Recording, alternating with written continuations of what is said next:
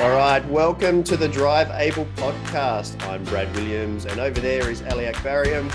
And today we're talking about light sensitivity with Tiffany Gruber, who has autism and something that I'd never heard of before Irlen syndrome. What is it, I hear you ask?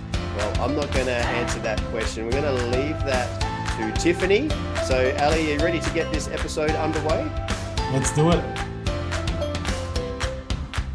Welcome to the Drive Able podcast, where each episode you get to listen to two of Australia's leading professionals in the area of driving and community mobility for people with disabilities. In each episode, they interview drivers, carers, and industry experts and share the insider's guide to driving with a disability. Here are your hosts, Brad and Ali.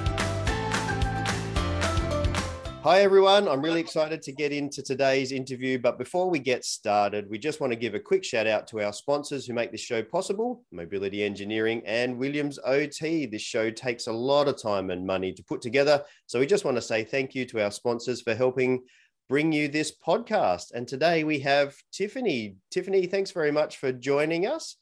Uh, we'll just start by asking you to introduce yourself and tell us a little bit about your disability.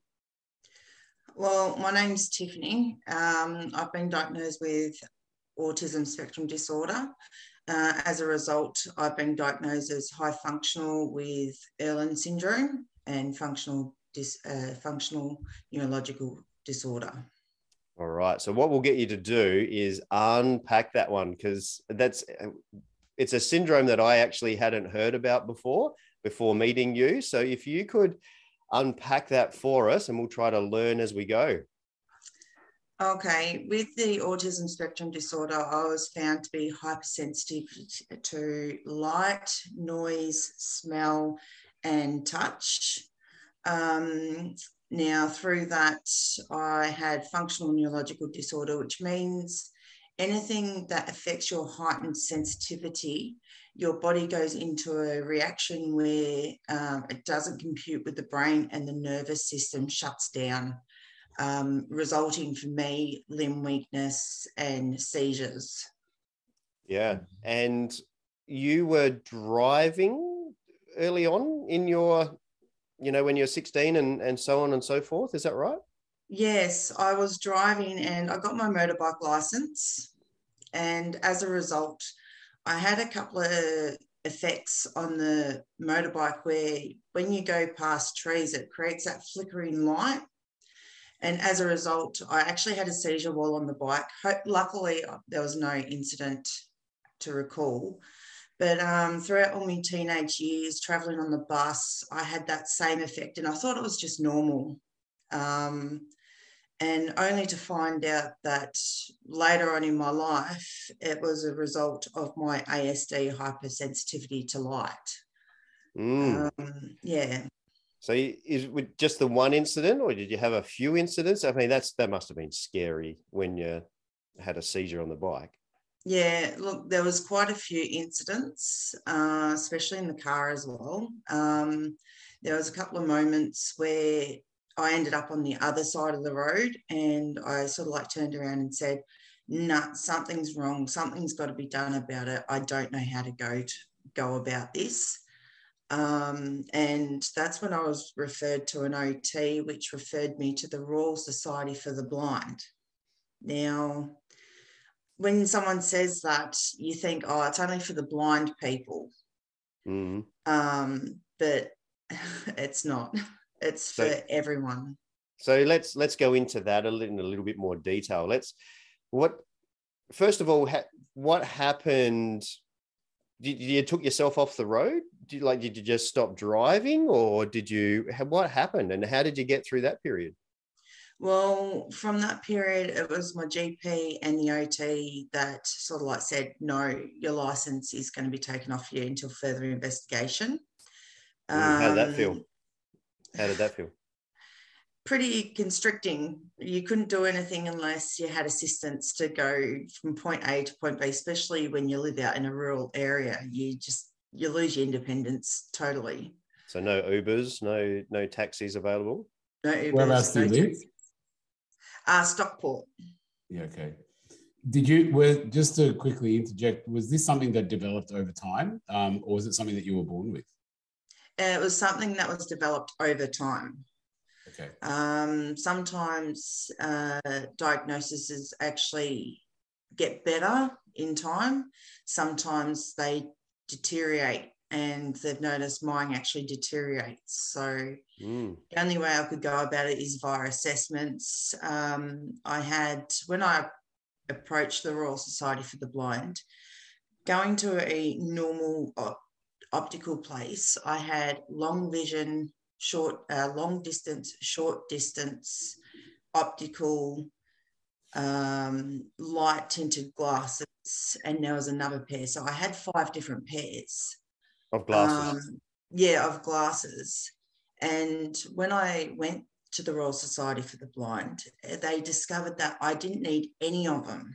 Um, some people are so hypersensitivity to the red and the blue, which that's what uh, red and green, to which they experience at an optical place. So um, they trialed me with different coloured lenses to see how I cope with um, colours and light and the reaction to driving type thing. We, and these colours were red and orange.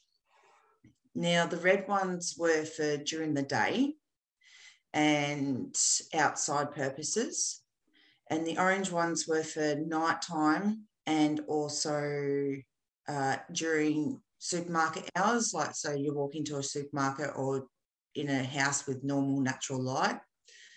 Um, over, I think it was three months of trialing these lights, uh, uh, glasses, it was astonishing. I had no migraines, no headaches, no issues whatsoever. And it was like a miracle had come to, you know, settle my nerves. Um, as a result from these trial um, glasses that I had on, I've got three different glasses here today to show you.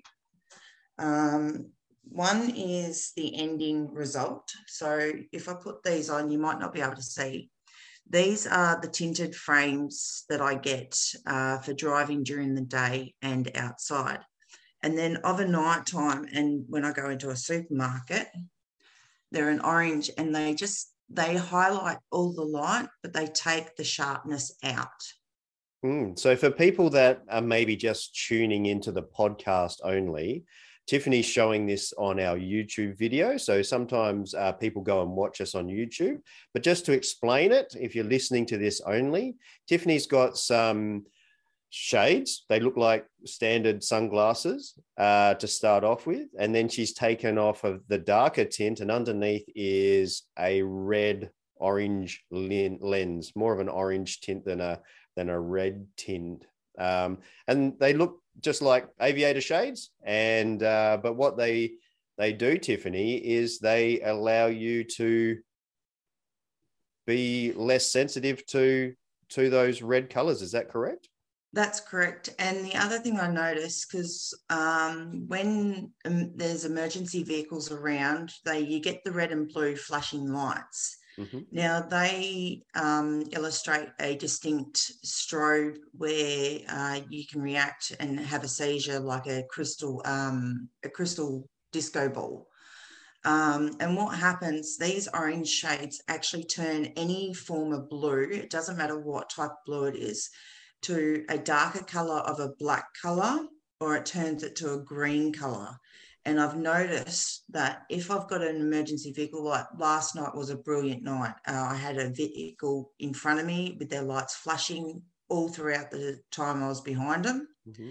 I had no problem, no issue whatsoever. It turned the blue light to a green light, so I was able to tolerate the lights. Wow. The the um for those people that aren't that, that uh, can't see it, I think that the um, the lenses are pretty cool as well. They're kind of like this cool orangey. Um, they're, they're almost like kind of like a retro. Um, yeah. Look. So um, so I, I imagine I imagine kind of like some hipster walking on Venice Beach in California or something. That kind of look. So um, so they, they, they look really good as well. That's the good thing about it. I, I've had a lot of comments that I should bring out the retro look again to Yeah. suit the glasses. Yeah, yeah. Um, no, it's really cool. So these are just one type. And then I've got the surrounded glasses, which are just the orange frame again. But as you can see, it loops around the actual forehead. Mhm. And then you've got the dark side on the other side to prevent light from coming in. Yeah. so these okay. wraparound specs, how how are they different? What what advantage do they have? The wraparound specs actually prevent light from entering in from the sides. And if it does, it gets uh, tinted with the darker color on the side so it doesn't affect you at all. Um, and these I mostly use virtually for night driving, where I've got the assistance of the protection if I've got emergency vehicles coming up from the left or right.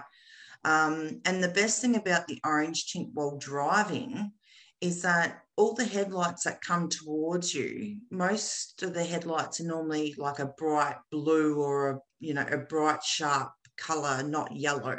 Mhm. Um, it darkens all those colors to be an orangey yellow color, and I I feel that you can actually be more aware of what's going on around you because everything's of similar color and you know which direction or what direction everything is coming from. Wow. Also, is it is it because your mind is not as busy, kind of stressing out, maybe, so you can be more aware? Yes, yes.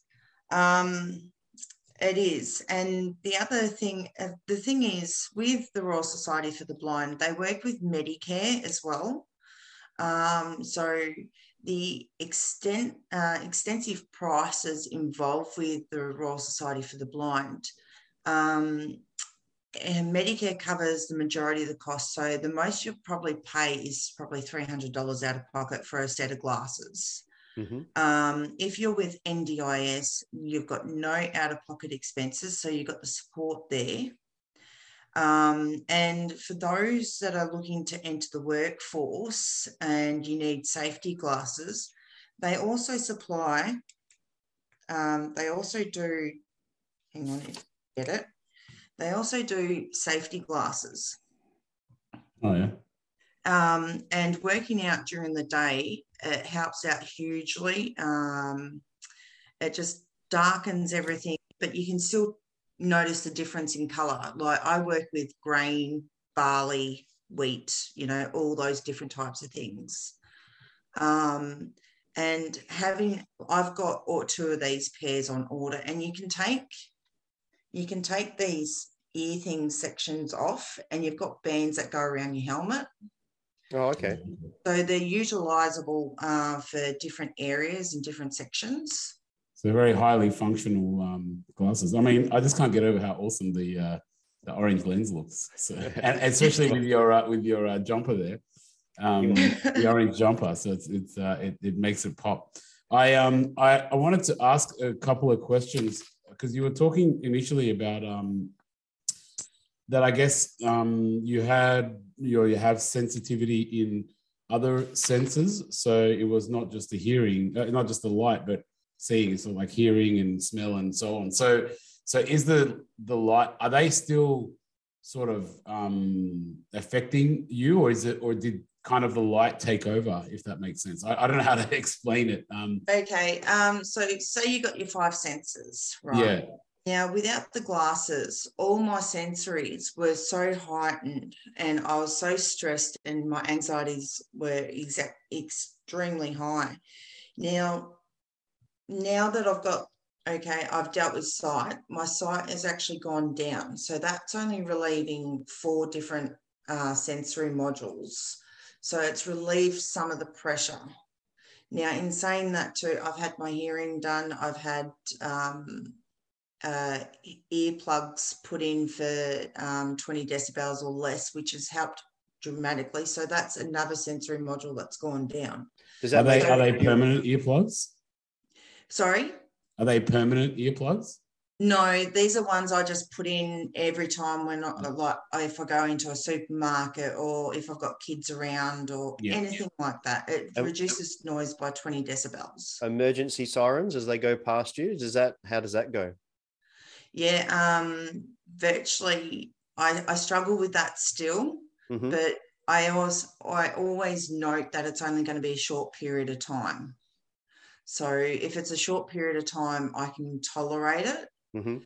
Um, but the thing is, whenever I knock down a module, a sensory thing, it relieves the pressure and I don't have to focus so much on the fact that all my five sensories are going to be reactivated straight away. Yeah, yeah. So I could just- imagine in the past you had the flashing lights of the emergency vehicle plus the sound. That would have been quite horrific for you. Yeah. It was. Yeah. So Is it is it mainly sight and sound? Um, like touch and smell, did you say as well? Is that Um, yeah, smell is a difficult one because I, I know for a fact that anyone around me can't have citrus. Citrus is one of the main ingredients that causes me to have limb weakness and end up in seizures. Um, certain perfumes. Um, I'm still learning about the different smells. Um, unfortunately, I can't learn them until it's a bit too late. yeah. Um, so I think that's one of the major issues with me at this point in time because I I'm not willing to go out and risk the fact of going down and everyone calling an ambulance and then people touching me that relieves off more seizures and it's just a roll-on effect. Yeah. Yeah. Well, that's kind of what I was I was thinking. It's um I guess continual sensory management in a way. Um, you know, being a little bit more aware of it because they're they're so heightened. And and um yeah, just one thing I'm just interested to how it got there. Was it was there signs when you were younger that you had these sensitivities, and then um, did they develop over time? Like if, if someone has got sensitivities when they're younger, is there things that perhaps um, management that they could do when they're earlier to stop it from getting worse? Because you were saying it got worse as you got older. Um, Yeah, Is, it- I- is there anything you can do about that, or is it just you, it is what it is? The, the thing I probably suggest is that if you suspect anyone's got any form of sensitivity, is to get a, a, a autism spectrum disorder um, a, um, assessment done. Yeah. Uh, the sooner they can get that in place, they can identify the strengths. Um, look, all my life, I've said to myself that it's a hindrance, it's a pain in the backside. But everyone that I've spoken to and had assessments done, they said I should be wrapped in the disability I've got. It's like I've got superpowers, Mm. super sensory. And the thing is, knowing how to use that in an appropriate way. You're learning how to use your superpower. Yeah. It- it Yeah, yeah. Well, sounds it's- like Superman and Batman type of scenario, like X-ray vision, trying to learn how to use it properly. Yes. Yeah, well, I mean, it's it's really great actually to talk about it in that context, I guess, um, rather than I guess maybe a disability, um, more about a superpower and and um, and managing that because, as you said, if you're sensitive and have these sensitivities, it could actually also be, um, you know, gives people safety and and and so on. You know, if you can smell something before somebody else and um, a bit more sensitive to those things, if you're able to manage that, I think that could be really good. Um, Have, have you found a Have you found a way to use it as a superpower? Um, the sight I have, the hearing, I'm still working on it because, uh, for example, if my mum's having a conversation in her house, because I live in a bungalow, if she's having a conversation on the phone, it's it's got me stumped, but I can hear both conversations going on the phone and her talking. Yeah, right. Um, and the trouble is learning when to zone out because it's none of your business, or learning to listen in because you want to. Um, I, and the problem is when you're in a supermarket, you've got all these conversations going. Mm. But if someone's talking you, to you directly, you can't communicate directly to them because your hearing is elsewhere, listening to all these different conversations. Um, and that's the confusing part is knowing and, and learning how to work that out. I'm still working that one out. Mm. Um, but there's an um, a hearing device where I can actually have in um, which amplifies the person's voice, uh, like in a group conversation, that I can directly hear them rather than hearing all the background noise around it. Ah, interesting. But- I, I- I feel like you could, um, if you can master this, you could get a job as a spy for the government or something. You know. Yeah, if only that will never happen. well, I don't know. I don't know. Uh, we we have all kinds of people listening to this podcast. You, you might get lucky. yeah. Um, no, and, and what hearing, you know, it's great. and what about specifically for driving? Because this is a driving podcast. yeah. How have you harnessed it? And like, what's driving like now compared? What compared to what it was? How is it now? And what advice would you give to somebody who is maybe finding driving to be stressful with sensors? What what tips could you give them? First of all, how is it like? What what's is it chalk and cheese? Is it is it Um, completely different?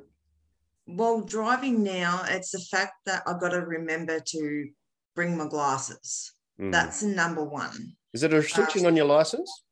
No, there isn't. Um, my doctors haven't gotten around to doing that, let alone one doctor doesn't think it's necessary as long as I've got them on me. Mhm. Um, now, once I've got them, because half the time I do wear them outside, it's just like dragging them to the car anyway. Mhm. Now, it's made driving much easier. There's uh, there's no flinching between flickering lights.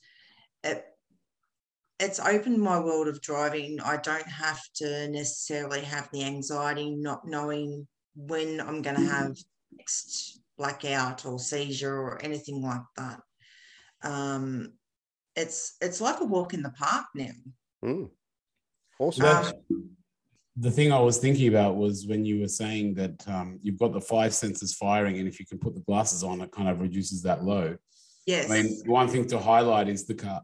The car is, um, you know, when I do some training around that, the car is often mistaken because um, uh, when I say mistaken, we get into the car and it looks all plush and nice and soft and and and it's quiet when we first turn it on, and then we get a bit of false sense of security, and then once you head out into the traffic, like you said, you've got noises, lights, smells. It's all it's like a massive sensory experience, and if you're not prepared for it when you're sitting in the driveway, then it just it stumps you. And and I guess it's great that you know with something like glasses, you can um, really bring down that mental load or that load on the stress in the body. You know, um, and it allows you not to get so highlighted because there is everything would be firing in a car. yeah. When If when I was uh, assisting somebody else uh, with autism, we pulled up next to a playground, and the playground was all primary colors reds, blues, yellows, all really vibrant primary colors. And she said to me, I, Can we park somewhere else? I can't have the playground out the front windscreen. I just can't concentrate on what you're saying. So we moved the car, and, and then all of a sudden she was able to communicate and listen in because she wasn't being overwhelmed by these primary colors. Tiffany, do you have uh, some advice for for someone who has those type of issues at all? What- yeah, stay away from those areas. I, I've got, I've got an issue with um, Officeworks.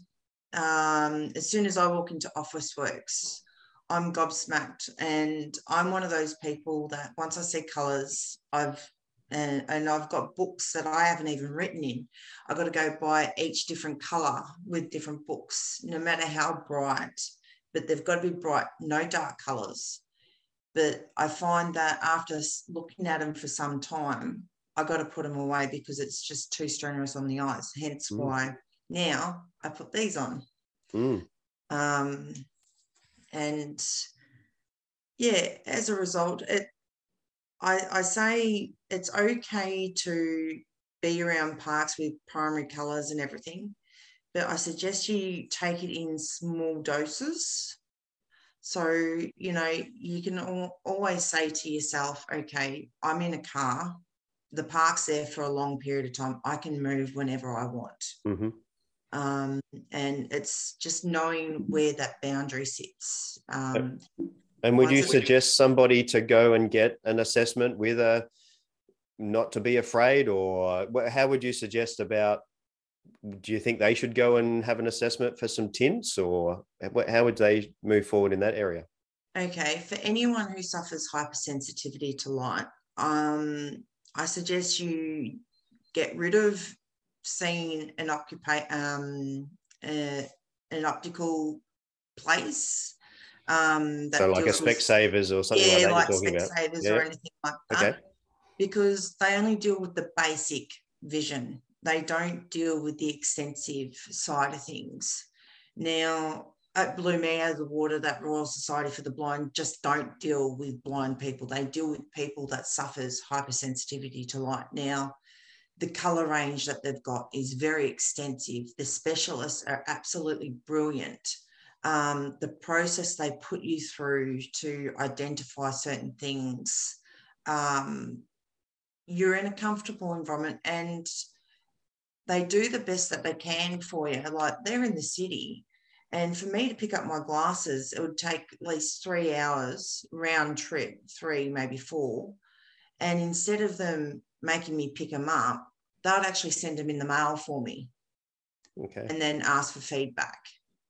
So it's there's a lot of communication going on as well as your assessments and then they go okay well what would you like? How would you do it? Um, and they even take you outside and trial the different colors combined to see if you know it's like a wow factor or um, but if you want a darker tint than the usual tint that you've got because you feel that the little tint isn't doing anything, the Royal Society for the Mhm. Blind's the best thing.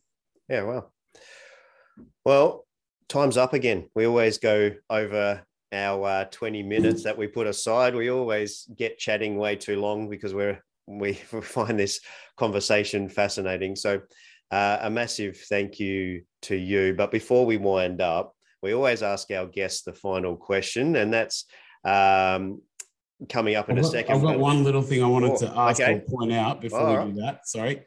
Um, um, have you? We we interviewed somebody. Was it my drive school or my drive simulator? The simulator. Mhm. Yeah, my drive program? school. Yep. Yeah. Um, have you ever used any simulators before, Tiffany? Um, because I, I guess my mind was thinking one of the things with that um, interview that we did was they were um, saying how it, it might help with getting used to um, those environments. Not it's not exactly a replication; it's a simulation, but kind of like a little little step in terms of getting out onto the road. Like I said, there's all these different sensors, and that um, that particular simulator will have sound and, and sight as a minimum. So Hmm. I was just wondering if you've ever used one or what you think about something like that.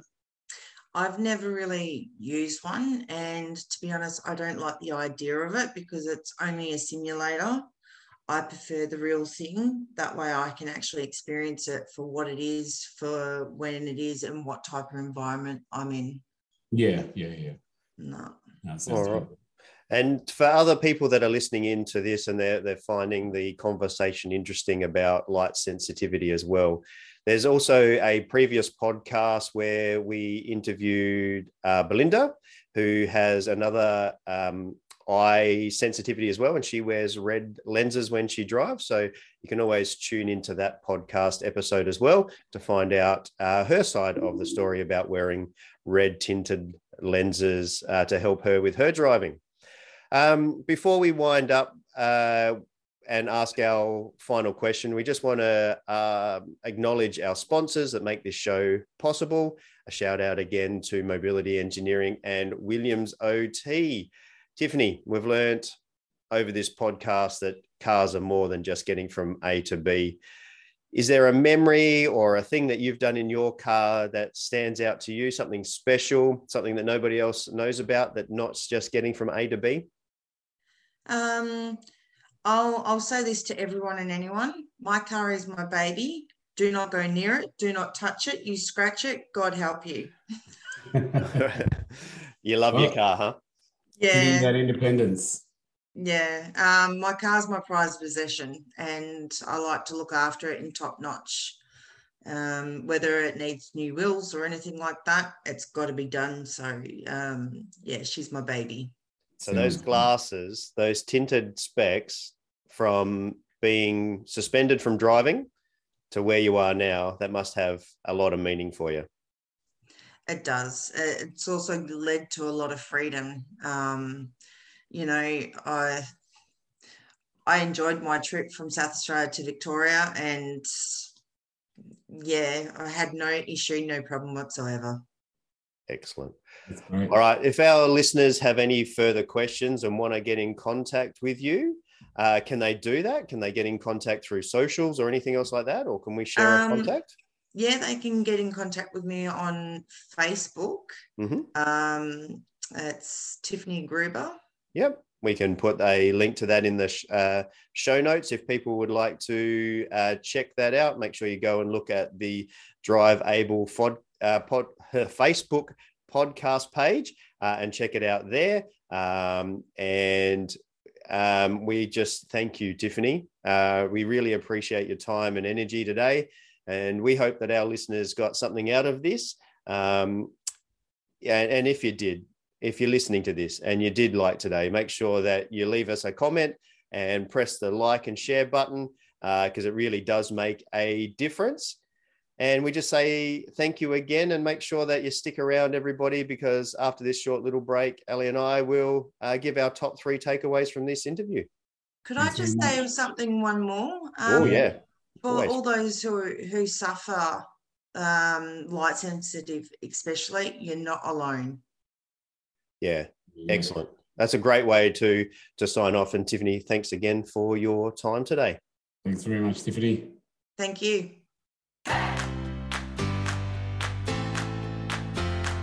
All right, welcome back. In this section, we bring you our expert analysis and top three takeaways from the interview. This is where we provide our more than 30 years of joint experience in the industry, helping people with disabilities to drive and get out in the community in a safe and meaningful way. So, Brad, we had a quick discussion about some lessons. Uh, what's lesson number one? Well, don't be afraid to get an assessment. Um, we've spoken through this podcast uh, a lot about how NDIS has helped bring assessments and um, technology to the forefront for people with disabilities. Um, and we know that she was saying that she, she encourages people to go and get an assessment for autism um, if you've got sensitivity to senses. So, um, yes, hearing your your light sensitivity, maybe proprioception as well. Um, don't be afraid of going to have an assessment for something that may have a lot of stigma, like the word autism, but also, you know, the Royal Society for the Blind. Now, that might be just a South Australian based uh, company, RSB. Uh, the, you might need to go and look for your own um, equivalent provider in, in your state or territory. But don't be afraid of of those names that come with the assessments because it can really have a big difference in the outcomes of your life. Yeah i think um, even we've mentioned there's another company royal rehab for example. You know the word words like royal um, they're big words i guess. Um, and traditionally pre-ndis um, which has only been around for about what 10 years now max mm-hmm. Um, is these, you know, as we've talked many times in this podcast, it was a kind of a dark um, uh, days for the disability industry and people that were disabled. And and you'd go to these facilities, like we, we've had many people talk about them, things like the royal facilities and old school kind of like dark and dungeon sounding facilities. And so we've kind of developed the culture of being fearful of these things, like terms like you know yeah. Royal Blind Society, rehabs, and autism, and yeah. In South they, Australia, in South Australia, we've got two companies. One's called Minda, and the other one's called Spastic Society. Um, yeah. which are old term, old school names from back in the 70s and 80s, and where names like this have developed over time to produce stigmas attached to them and, and they become throw around names to, to put people down. But look, behind them is a company that is doing great stuff. Yeah, and and so that's um and that, that was what was mentioned there. Um, Tiffany had a fear of the Royal Blind Society, and to be honest, when she mentioned the name, uh, even myself, I thought, "Oh, that's a pretty big thing going to a Royal I'm not blind. Society." I'm not you know? blind. What I don't yeah. need to go see them. I'm not blind. Yeah, exactly. So so that's the thing. Like um, NDIS has really, really brought down the stigma around that. Get out there, and if you've always been, if you've been afraid, get out there and check it out because it's completely different. Um, and it's um, yeah, like even last week I had some interviews with some great companies on the coast doing some great things and just completely changing the whole space and the whole um, network. And, and I guess on that, um, as was mentioned, which will take us segue into lesson number two, is that NDIS has modernized this whole space and how by by providing the funding and, and making mm. it okay um, and easily accessible to to have these devices like like we were uh, briefly speaking offline with Tiffany, that just those three glasses, we're talking that she mentioned, we're talking almost uh, close to ten thousand dollars. Yeah, ten or twenty thousand dollars worth. She of- said offline that those safety goggles that she uses for work, the actual safety ones, were fourteen thousand dollars for one pair of glasses. Yeah, so and our um, other so ones are around two grand each. So there, that's expensive equipment. So pre NDIS, how would we um, judge ourselves as a person? We'd go in there, we would have not great, you know, not ability to see or whatever it is that we need those devices. We couldn't afford it. So mm-hmm. then we told ourselves, oh, we're just a second class citizen or something like that because we can't afford it, we can't see as well or have those sensitivities. Well, now we don't have to have that thought process. Just go get it. Um, you know, there's no need to feel like you're uh, you know, like missing out or, or, or even taking something for free. It's it's that's there to make it inclusive and then make it so you can contribute to that society. So so there's plenty and plenty of devices out there. I think almost every podcast we we talk about the NDIS and and we talk about you know there's a there's a lot of negative talk about the NDIS currently at the moment in regards to funding changes and and how it operates and so forth in its infancy stage. It, technically, it's still in its infancy stages. But imagine Tiffany's life without these glasses. I don't know if I could afford fourteen thousand dollars for a pair of glasses, even two thousand dollars for the the aviator type shades that she's got. So therefore, she might be off the road and not driving, and not be able to drive to to Melbourne, where she did the podcast from, from Adelaide to Melbourne. Um, she might be able to do that and she might be more isolated at home not getting out and about and having to to stay off the road and it's made a massive difference this the ndis yeah and that that kind of takes us to the third lesson which um kind of also timely off the back of uh, some of our recent ATSA um, Expo episodes, mm. is that thanks to NDIS, this industry is completely exploded and there is devices and equipment for everything so like um, like tiffany said even something that you can stick into your ears and filter out the voices of everybody just by and just one person you can you know speak to so like we said go there's there's something for everything and it's and every single year there's more coming out because why is that the case because there's a market for it and someone has the money to pay for it so someone will create something for it. So it's not it's not about a negative thing. It's actually a really positive thing that hey, NDIS has created a marketplace. So people are now going, hey, there's a marketplace. Someone can afford to buy a pair of fourteen thousand dollar glasses. So let me go make one. The technology's yeah. there, so I can make it. So you can go buy it. And that. Um, yeah, and I, I highly recommend, as we said, going to these expos. And even if you, you know, even if you're from the industry, um, we are um, doing a bit of a push to try and get people to even go over to overseas experts. Like there's one in Europe called REHACARE, and that's kind of like even more into the future. So yeah, so yeah, well, that's huge. I mean, everything overseas, they they've got advanced technology that we haven't developed here in Australia. And I think what the NDIS has also done is now allowed us to import some things. I mean, you you know with mobility engineering, Ali, that that you've got the ability to import more things now because there is the option of it being funded through the NDIS. So uh, it, it certainly has opened up the technological world. And pre NDIS days, I, I that when I first learned, the hand controls were really, really basic. But post NDIS, we've now got technology, which means that you can drive further, you can drive longer, you can drive in more comfort um, compared to pre NDIS days where it was a, a mechanical push pull or motorbike style hand control, and as an example.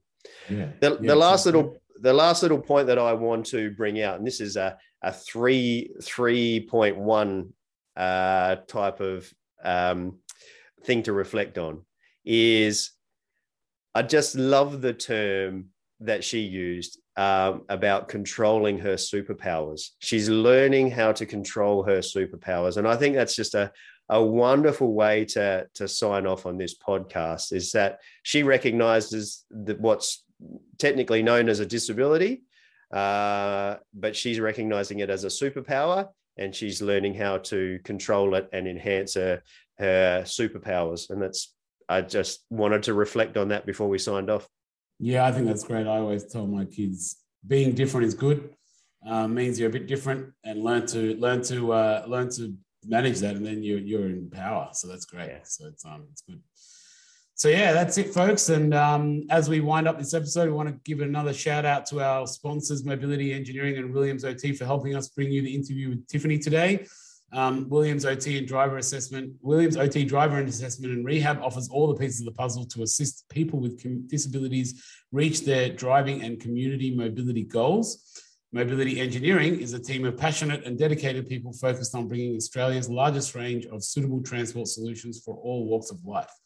And as we say in every episode, the advice provided in this podcast is general in nature. So if you have any queries about what you can do and what will work for you, get in contact with your local OT or mobility dealer and set yourself up with a trial. Trials really do put you in the driver's seat. And as I said, there's so much great stuff out there. So get out there and try it out. Yeah, in this case, maybe it's a contact to something like the RSB, the Royal Society for the Blind, for your trial. So thanks very much, Ali, and uh, can't wait for the next episode. See you next time. See ya. Thanks for listening to the Drive Able podcast with Brad Williams and Ali Akbarian. If you like what you've heard, make sure you like, rate, and subscribe. It really does make a massive difference. If you or anyone you know would like to share a story about driving with a disability, or you would like to get in contact, find the show notes, or find the resources mentioned in this episode, you can find us on Facebook. Just search at Drive Able Podcast for more information.